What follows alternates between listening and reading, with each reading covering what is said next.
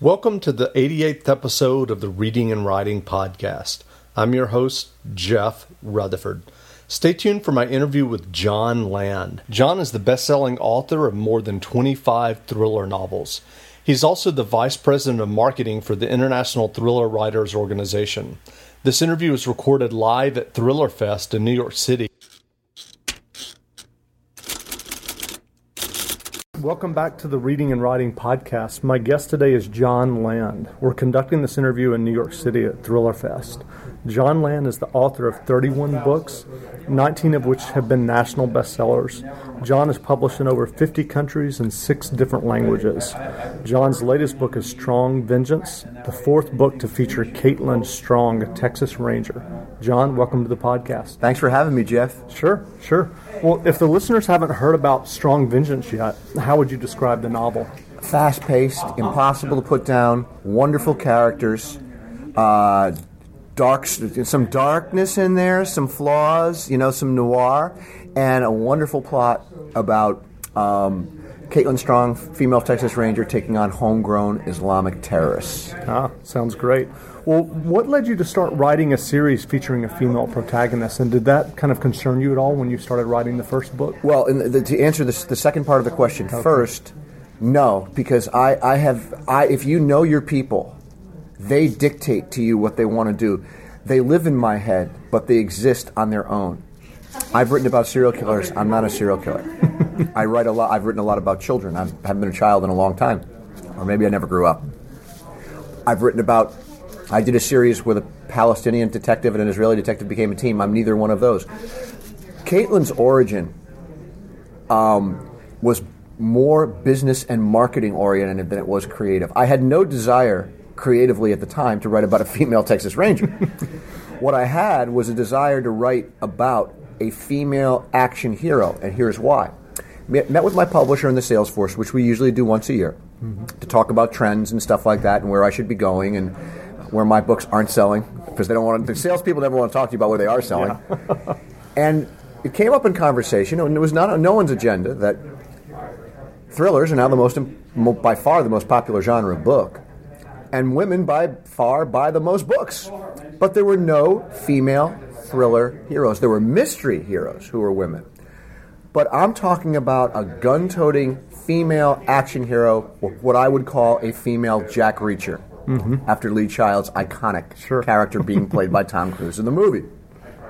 Caitlin grew out of that discussion the desire to build something that no one else was doing. As I said, plenty of women heroes but none of the level who shoot and kill people on the level that Caitlin does. Great, great.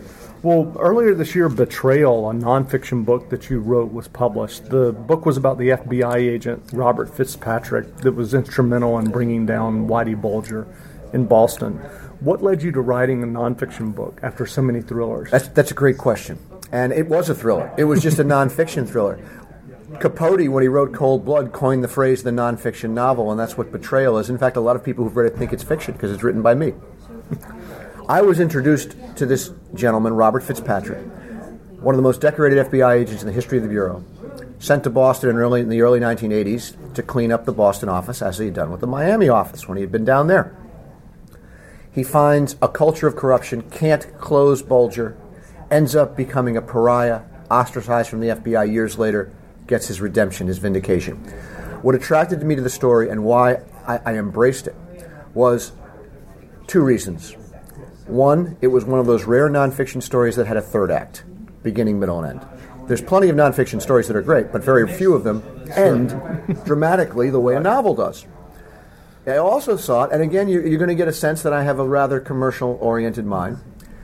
I've never been a New York Times bestselling author.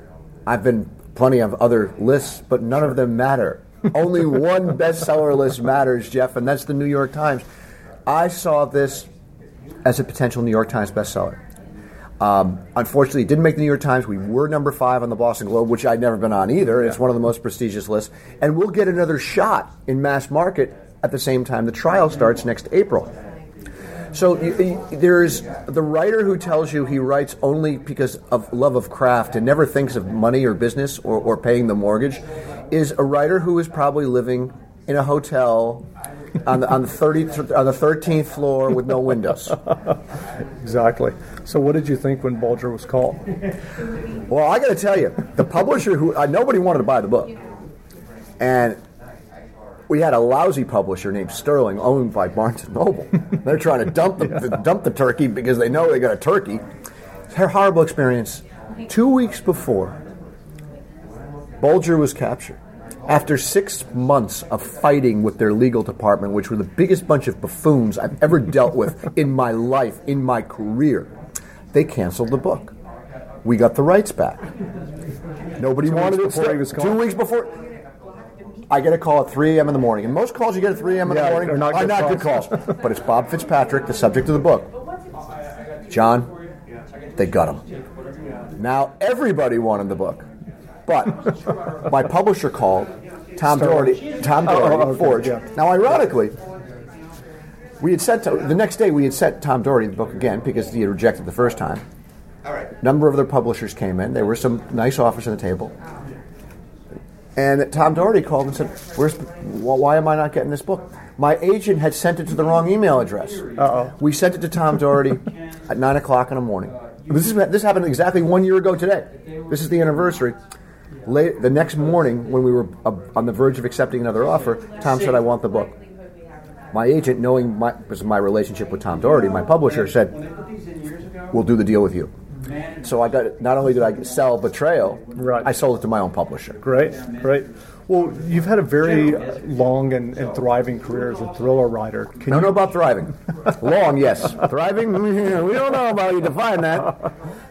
Can you remember when you wrote your first book? What oh. was that experience like of getting it published? It was well. There's two answers to that question because my first book was a senior thesis at Brown University, in, as part of my honors for film uh, obligation when I was an undergraduate. The experience was was interesting in the sense that I found out two things: I could do it and I could finish it. The second book I wrote, which was called The Doomsday Spiral, became the first book that I published, but it took 18 months. It was rejected by most publishers twice. and finally, a paperback publisher, publisher named Zebra, which is Kensington, right. took a shot. A man named Walter Zacharius, one of my favorite people in the world. Walter Zacharius recently pa- passed away, believed in me when no one else did, and gave me the shot that launched my career. He doesn't pay anything. His contracts are Right. crap. but the bottom line was he You believed in me, gave me a shot. I was published, and I still remember, to your question, picking up that phone and my agent's voice on the other end going, Jon, I have some news for you. And here's the great thing about this business, Jeff. I got that same call from Bob Diforio, who represents me now, wonderful man. Um, I don't want to say where I was at the time. Right. Last year at Thriller Fest. And he said, Jon, I've got some news. Here it is 30 years later. Still the same magic. Still that same flutter. Same thing I get every time I see my book for the first time out of the box, the first real copy. And it's like, oh my God. you never, if you get tired of that feeling, you're in the wrong business. Right. Um, so you said that you wrote it as your senior thesis, your your first novel. Had Got you al- had you always wanted to write? No. Well, what was that? No, I wanted to be a lawyer. Law school for me after college was as surefire as college was after high school. But what happened was, I got to Brown, which is a very liberal and free curriculum that allowed me to experiment, and I fell in love with reading. And I realized that I liked writing papers. I enjoyed the process of creating. Whatever I was creating, I enjoyed the challenge of using quotes. And Jeff, this were the days of the Smith Corona typewriter. This was 1976, 77, 78, 79. We didn't have any computers, cell phones. We didn't have answering machines. We had rotary telephones. That's what we had back in those days. I typed my first eight books on a Smith Corona typewriter. And I had convinced myself, even though I kept doing it after computers came out of the market, because all those times I had to retype the entire manuscript, I was making it better. Let me tell you, my time was much better spent just polishing a draft after draft. But the most important thing a writer has to be able to do to be a, to, to be in this business is finish, is close. If you can't finish your book, I can't tell you how many writers I know I've have come up to me, would be writers, and say, I've started 10 different books. I've write 50 pages and then I, I move on. I tell them, well, if you'd just written 50 pages 10 times in the same book, you'd be done now. Yeah. So that's the key. It was god awful. It was not a good book. Right. My mentor, the great Elmer Blistein from Brown University, who's national and internationally known, called himself year for years Dr. Frankenstein because I was the monster he created. Great. Well, what tips or advice would you offer um, aspiring writers? I mean, you just articulated one, finish the book. Um, outside of that, what other advice would you give them? You know, this is a very tough time for this industry, but as Churchill said, you must find an opportunity in a crisis. I think you have to look outside the box. But before you get to that stage, the key thing is, and this is, don't don't let this rejection discourage you.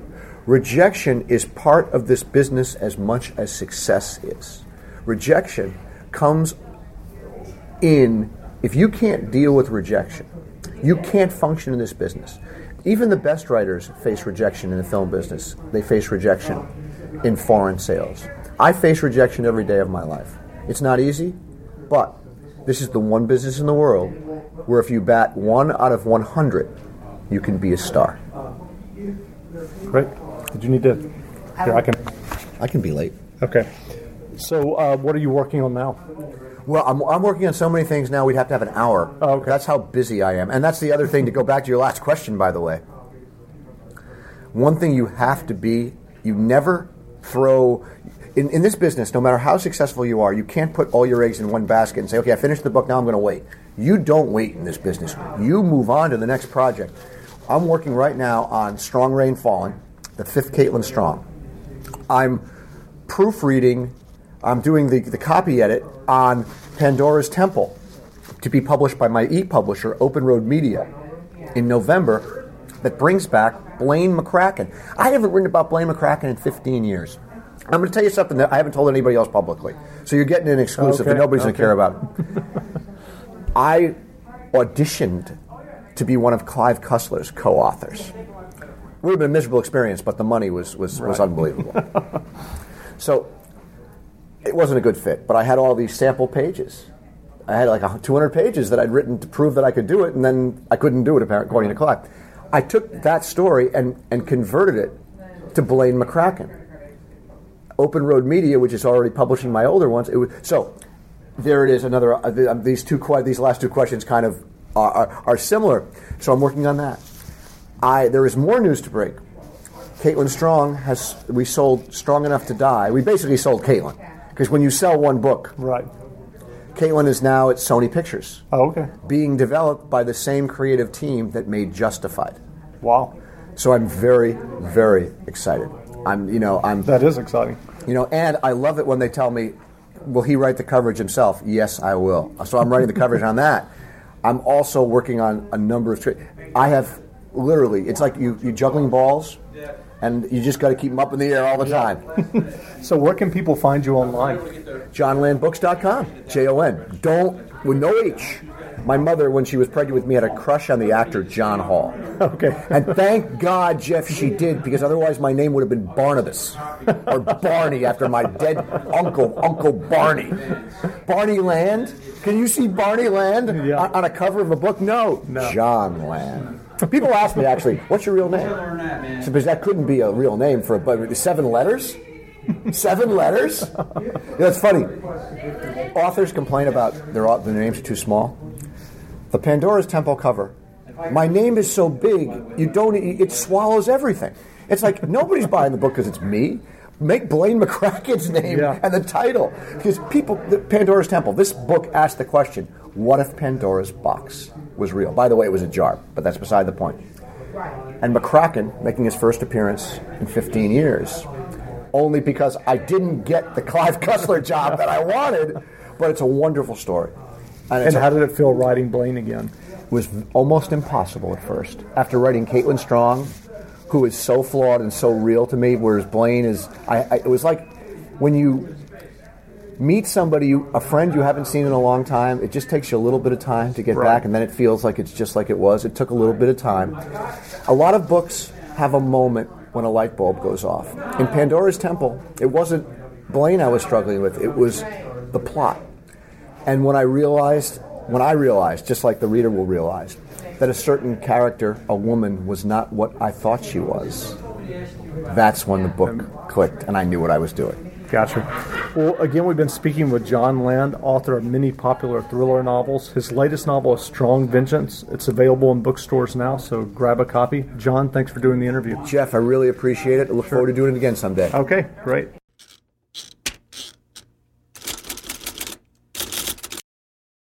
You know how to book flights and hotels. All you're missing is a tool to plan the travel experiences you'll have once you arrive. That's why you need Viator. Book guided tours, excursions, and more in one place. There are over 300,000 travel experiences to choose from, so you can find something for everyone. And Viator offers free cancellation and 24 7 customer support for worry free travel. Download the Viator app now and use code Viator10 for 10% off your first booking in the app. Find travel experiences for you. Do more with Viator. Sick of being upsold at gyms? My guy, you're currently a base member. For $90 more, I can upgrade you to our Shred membership. For $130 more, you'll be a Swole member. And for just $300 more, you'll reach Sweat Platinum. At Planet Fitness, you'll get energy without the upsell. Never pushy, always free fitness training and equipment for every workout. It's fitness that fits your budget. Join Planet Fitness for just $1 down and $10 a month. Cancel anytime. Deal ends Friday, May 10th. See Home Club for details.